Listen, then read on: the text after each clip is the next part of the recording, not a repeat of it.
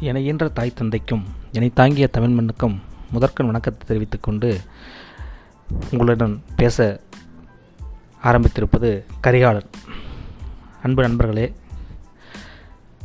தாய்மார்களே தமிழ் மக்களே உங்கள் அனைவருக்கும் எனது முதற்கண் வணக்கத்தை தெரிவித்துக் கொள்கிறேன். இன்று முதல் முதலாக மதி தமிழ் அப்படிங்கிற ஒரு பாட்காஸ்ட்டு லான்ச் பண்ணியிருக்கிறேன். கண்டிப்பாக அதில் வந்து உங்களுக்கு தேவையான அனைத்து விதமான கருத்துக்களையும் கல்வி சார்ந்த கருத்துக்களையும் மற்றும் வாழ்வில் முன்னேற நாம் எடுக்க வேண்டிய ஒவ்வொரு விஷயங்கள் பற்றியும் இனிவரும் காலங்களில் மாதத்திற்கு ஒரு இருபது எபிசோட் என்கிற அளவிலே உங்களுடன் என்னுடைய அனுபவங்களை பகிர்ந்து கொள்ள இருக்கிறேன்.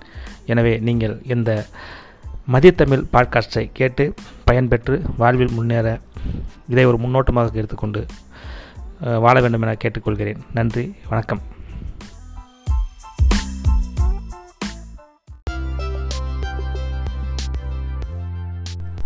என தாய் தந்தைக்கும் இணை தாங்கிய தமிழ் மண்ணுக்கும் முதற்கொண்டு வணக்கத்தை கூறிக்கொண்டு இன்றைய நிகழ்ச்சிக்குள் தொடங்கலாம் நண்பர்களே. வணக்கம். நம்ம இன்றைக்கி பார்க்க போகிறது என்னென்னா திருக்குறள். திருக்குறள் அப்படின்னு சொன்ன உடனே நமக்கு முதல்ல நிற்கிறது வந்து திருக்குறளை எழுதியவர் யார் அப்படின்ற கேள்வி தான் இக்குறளை திருக்குறளை இயற்றியவர் வந்து திருவள்ளுவர் அப்படின்னு சொல்லி சொல்கிறாங்க திருவள்ளுவர் வந்து எப்போ பிறந்தார்னு பார்த்தீங்கன்னா கிமு மூன்றாம் நூற்றாண்டுக்கும் கிமு முதல் நூற்றாண்டுக்கும் இடைப்பட்டவராக இருந்திருக்கலாம் அப்படின்ற வரலாற்று தரவுகள் நமக்கு சொல்லிகிட்டு இருக்குது. அப்படி இருக்கும் பொழுது அந்த திருக்குறளை பற்றி ஒரு சின்ன தகவலை மட்டும் நான் பகிர்ந்துக்கலாம்னு நினைக்கிறேன். முதல்ல வந்து இந்த திருக்குறள் வந்து ஆயிரத்தி முந்நூற்றி முப்பது குரட்பாக்களை அடக்கியது. அதை சில வகைப்பாடுகளாக வகைப்படுத்தியிருக்கிறார். அதை பற்றி இப்போ பார்க்கலாம். முதல்ல திருக்குறள் வந்து நூற்றி முப்பத்தி மூணு அதிகாரங்களை கொண்டது. ஒரு அதிகாரத்திற்கு பத்து குறள்கள் வீதம் ஆயிரத்தி முந்நூற்றி முப்பது குறள் உண்டு. அப்படி இருக்கக்கூடிய அந்த திருக்குறளில் தான் உலகத்தையே அனைத்து விஷயங்களையும் ஒரு குடையின் கீழ் கொண்டு வந்திருக்கிறாரு திரு திருவள்ளுவர் பெருமகனார் அவர்கள். இந்த திருக்குறளை வந்து மூணு பெரும்பிரிவாக பிரிச்சிருக்கிறாங்க. அதற்கு பேர் பால் அப்படின்னு வச்சுருக்கிறாங்க. அதுதான் அறத்துப்பால் பொருட்பால் காமத்துப்பால் அப்படிங்கிற மூணு பிரிவு. அதுக்கு கீழே அந்த பாலிலிருந்து சிறு பிரிவுன்னு பிரிச்சிருக்கிறாங்க. அதுதான் இயல். அதை ஒவ்வொன்றுக்கும் தனித்தனியாக பிரிச்சிருக்கிறாங்க. அது பின்னாடி பார்க்கலாம். அதை விட சிறியது வந்து அதிகாரம்னு சொல்லியிருக்கிறாங்க. அப்படி இருக்கும் பொழுது முதல்ல வந்து இந்த பெரும்பிரிவு பார்த்துருவோம். அதாவது அறத்துப்பால் பொருட்பால் காமத்துப்பால். இந்த திருக்குறள் ஆயிரத்தி முந்நூற்றி முப்பதில் அறத்துப்பால் அப்படிங்கிறதுல முப்பத்தெட்டு அதிகாரங்கள் வச்சுருக்கிறாங்க. பொருட்பால் அப்படிங்கிறதுல எழுபது அதிகாரத்தை வச்சுருக்கிறாரு. அடுத்து காமத்துப்பால் அல்லது இன்பத்துப்பால் அப்படின்னு ரெண்டு பேர் உண்டுதுக்கு அதில் வந்து இருபத்தஞ்சு அதிகாரத்தை வச்சுருக்கிறாரு. இப்போ அப்படி ஒவ்வொரு மூணு பிரிவாக பிரித்ததுக்கப்புறம் அதிலிருந்து சின்ன சின்ன சிறு இயல்களை பிரிச்சிருக்கிறாரு. அந்த அறத்துப்பாலை வந்து மூணு இயலாக பிரிச்சிருக்காங்க. ஒன்று பாயிரவியல் இல்லறவியல் துறவியல் ஊழியல். அதில் வந்து பாயிரவியல் அப்படிங்கிறதுல நாலு அதிகாரங்கள் வச்சுருக்கிறாரு. இல்லறவியல் அப்படிங்கிறதுல இருபது அதிகாரங்கள் வச்சுருக்கிறாங்க. துறவரவியல் அப்படிங்கிறதுல பதிமூணு அதிகாரங்கள் வச்சுருக்கிறாங்க. ஊழியல் அப்படிங்கிறதுல ஒரு அதிகாரத்தை வச்சுருக்கிறாரு. ஸோ ஆக மொத்தமாக வந்து அறத்துப்பாலில் முப்பத்தெட்டு அதிகாரங்கள் நமக்கு இருக்குது. அடுத்தபடியாக பொருட்பால். இதை வந்து மொத்தமாக ஏழு இயலாக பிரிச்சிருக்காரு. அதில் வந்து முதல்ல வந்து அரசியல் அப்படிங்கிறதுல இருபத்தஞ்சு அதிகாரத்தை வச்சுருக்காங்க. அடுத்தது அமைச்சியல் அதில் வந்து பத்து அதிகாரங்கள் வச்சுருக்கிறாரு. அடுத்து அரணியல் அதில் வந்து ரெண்டு அதிகாரங்கள் வச்சுருக்காங்க. அடுத்து கூலியல் அதில் ஒரு அதிகாரம் வச்சுருக்காங்க. அடுத்தது படையியல் அதில் வந்து ரெண்டு அதிகாரங்கள் வச்சுருக்காங்க. அடுத்தது நட்பியல் அதில் பதினேழு அதிகாரங்களும். குடியியல் அப்படிங்கிறதுல பதிமூணு அதிகாரங்களும். ஆக மொத்தம் ஏழு இயலில் எழுபது அதிகாரங்கள் வந்து நமக்கு இருக்குது பொருட்பாவில் பொருட்பாலில் மூன்றாவது நம்ம பார்க்க போகிறது வந்து காமத்துப்பால் அல்லது இன்பத்துப்பால். அதில் வந்து ரெண்டு இயலாக பிரிச்சிருக்காங்க. ஒன்று வந்து கலவியல் அடுத்தது கற்பியல். அதில் கலவியலில் ஏழு அதிகாரங்களும் கற்பியலில் பதினெட்டு அதிகாரங்களும். அப்படின்னு சொல்லி மொத்தமாக வந்து இருபத்தைந்து அதிகாரங்களை வச்சுருக்காங்க. ஸோ இந்த மூணையும் நம்ம கூட்டி பார்த்தோம்னா நூற்றி முப்பத்தி மூணு அதிகாரங்கள் இருக்குது. ஒரு அதிகாரத்துக்கு பத்து குரட்பாக்கள் வீதம். மொத்தமாக நூற்றி முப்பத்தி ஆயிரத்தி முந்நூற்றி முப்பது குரல்கள் வந்து இந்த திருக்குறளில் நமக்கு இருக்குது. அப்படிப்பட்ட இந்த திருக்குறளை வந்து வேறு நிறைய பேர்களால் அழைக்கிறாங்க. அது என்னென்ன? உலக பொதுமறை பொய்யாமொழி வாயுரை வாழ்த்து முப்பால் உத்தரவேதம் தெய்வ நூல் தமிழ்மறை ஈரடி நூல் வான்மறை அப்படின்னு சொல்லி நிறைய பேர் அழைக்கிறாங்க. இது வந்து முக்கியமாக அதிக அதிகமாக நம்ம வந்து பயன்படுத்தக்கூடிய வார்த்தைகள். அதில் ஈரடி நூல் அப்படிங்கிறது வந்து இந்த பெயர் காரணம் வர்றதுக்கான காரணம் வந்து இது இரண்டு அடிகள் வந்து இருக்கும். திருக்குறள் ஒவ்வொன்றும் வந்து ரெண்டு அடிகள் இருக்கும். அதில் முதல் அடியில் நாலு வார்த்தையும் அடுத்த அடியில் வந்து மூன்று வார்த்தையும். ஆக மொத்தம் ஏழு வார்த்தைகளை கொண்டு ஒரு திருக்குறள் அமைந்திருக்கும். இந்த திருக்குறள் வந்து முதல் முதல்ல வெளியிடப்பட்ட ஆண்டு என்னென்னு பார்த்தீங்கன்னா ஆயிரத்தி எட்நூற்றி பன்னெண்டில் வந்து அச்சு வடிவமாக வெளிவந்திருக்குது. அது ஆங்கிலத்தில் வந்து ஆயிரத்தி எட்நூற்றி நாற்பதில் நமக்கு வெளியிட்டிருக்கிறாங்க. இந்த திருக்குறள் வந்து பதினெண் கீழ்கணக்கு நூல்களில் ஒரு நூல் இது. இந்த திருக்குறளில் வந்து ஒரு சில சிறப்பு அம்சங்கள் இருக்குது அதை பற்றி நம்ம இப்போ பார்க்கலாம். என்னென்னா முதல்ல வந்து இந்த தமிழ் அப்படிங்கிற சொல் வந்து இந்த திருக்குறளை நம்ம பயன்படுத்தவே இல்லை திருவள்ளுவர் எந்த இடத்துலையுமே. அடுத்தது இந்த திருக்குறள் வந்து அகரத்தில் தொடங்கி நகரத்தில் முடிகிறது. அதாவது ஆ அப்படிங்கிற எழுத்துல தான் தொடங்குது. அதாவது முதல் திருக்குறள் என்னென்னு பார்த்தீங்கன்னா அகர முதல எழுத்தெல்லாம் ஆதி பகவன் முதற்றே உலகு. அப்படின்னா அதில் முதல் எழுத்து வந்து ஆ அதனால தான் அகரத்தில் தொடங்கி நகரத்தில் முடிகிறது. அது எப்படி நகரத்தில் முடிகிறது? கடைசி திருக்குள் ஆயிரத்தி முந்நூற்றி முப்பதாவது திருக்குள் என்னென்னு பார்த்தீங்கன்னா ஊடுதல் காமத்திற்கின்பம் அதற்கின்பம் கூடி முயங்க பெரியன் அந்த பெரியன் அப்படிங்கிறதுல இன்னுங்கிற வார்த்தை தான் கடைசி எழுத்து. அதான் நான் நகரம். ஸோ அதனால தான் அகரத்தில் தொடங்கி நகரத்தில் முடிகிறது. அடுத்தது முன்ன சொன்ன மாதிரி தான் இரண்டு அடிகள் தான் அதில் ஏழு சீர் கொண்டது. முதல் அடியில் நாலும் ரெண்டாவது அடியில் மூன்று சீர்கள். ஆக மொத்தம் ஏழு சீர்களை கொண்டு இந்த திருக்குறள் வந்து அமைக்கப்பட்டிருக்கிறது. இந்த திருக்குறள் வந்து மொத்தமாக எவ்வளோ இருக்குன்னு சொ- சொற்கள் எவ்வளோ இருக்குதுன்னு பார்த்தீங்கன்னா பதினாலாயிரம் சொற்கள் இருக்குது. இந்த ஆயிரத்தி முந்நூற்றி முப்பது குரல்லையுமே வந்து பதினான்காயிரம் சொற்கள் மட்டும்தான் இருக்குது. அடுத்தது வந்து மொத்த எழுத்து எவ்வளோ பயன்படுத்தியிருக்காரு? திருவள்ளுவர்னு பார்த்தீங்கன்னா நாற்பத்தி ரெண்டாயிரத்தி நூற்றி தொண்ணூற்றி நாலு எழுத்துக்கள் பயன்படுத்தியிருக்கிறாரு. நமக்கு முன்னவே தெரியும் தமிழ் எழுத்துக்கள் இரநூத்தி நாற்பத்தி ஏழு.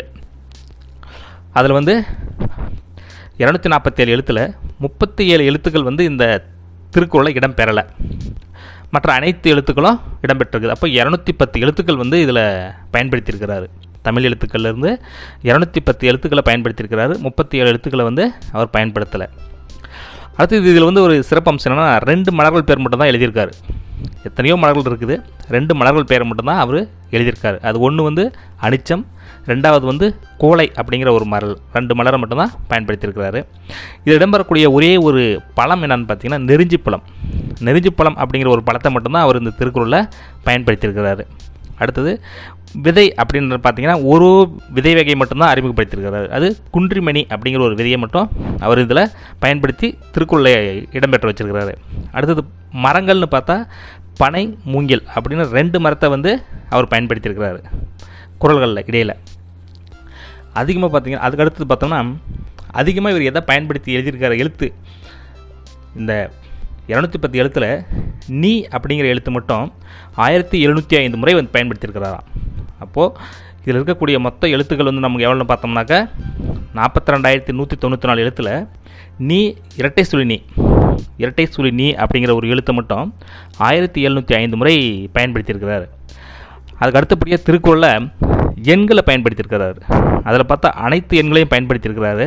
அதில் பயன்படுத்தாத எண் இதுன்னு பார்த்தா ஒன்பது. ஒன்பது அப்படிங்கிற ஒரு எண்ணை மட்டும் அவர் பயன்படுத்தவே இல்லை. அப்போது இவ்வளவு சிறப்பு அம்சங்கள் கொண்ட இந்த திருக்குறள் வந்து உலக பொதுமறை அப்படின்னு சொல்லியிருக்கிறாங்க. அனைத்து உயிர்களுக்குமான அனைத்து மதங்களுக்குமான அனைத்து அமைப்புகளுக்குமான ஏற்றுக்கொள்ளக்கூடிய ஒரு நூலாக இந்த திருக்குறளை இன்று வரை அனைத்து மக்களாலும் போற்றப்படுகிறது. அதற்கு காரணம் இது வந்து நூற்றி ஏழு மொழிகளில் வெளிவந்திருக்கு இது வரைக்கும். நூற்றி ஏழு மொழிகளில் மொழிபெயர்க்கப்பட்டு நம்ம இப்போ பேசிக்கிட்டு இருக்கிற நேரத்தில் கூட இன்னும் ரெண்டு மூணு மொழிகளில் மொழிபெயர்த்துருக்கலாம். இப்போ வரைக்கும் நூற்றி ஏழு மொழிகளில் மொழிபெயர்க்கப்பட்டு இதுக்கு வந்திருக்குது.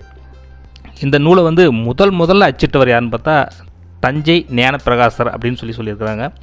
ஆங்கில மொழிபெயர்த்தவர் நமக்கு தெரியும் ஜியு போப் அவர்கள் தான் ஆங்கிலத்தில் இதை முதல் முதல்ல மொழிபெயர்த்து அச்சில் வெளியேறாரு இதற்கு முதல் முதல்ல உரை எழுதியவர் மணக்குறவர். மணக்குடவர். உரைனா என்ன? இந்த திருக்குறள் வந்து ரெண்டு அடியில் இருக்கும். ரெண்டு அடியில் இருக்கக்கூடிய திருக்குறளை நம்மளால் அர்த்தம் தெரிஞ்சு படிஞ்சிக்க முடியாது. அப்படி புரிஞ்சுக்கணும்னா அதற்கான விளக்கங்கள் வேணும். அதற்கான காரணங்கள் வந்து சங்க இலக்கியங்களில்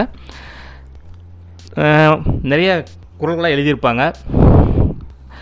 அதை நம்ம புரிஞ்சு படிக்கக்கூடிய அளவுக்கு உரை எழுதியிருப்பாங்க. அந்த உரை தான் வந்து முதல் முதல்ல எழுதினவர் மணக்குடவர் அப்படிங்கிறது தான் இதுக்கு வந்து முதல்ல உரை எழுதியிருக்காரு.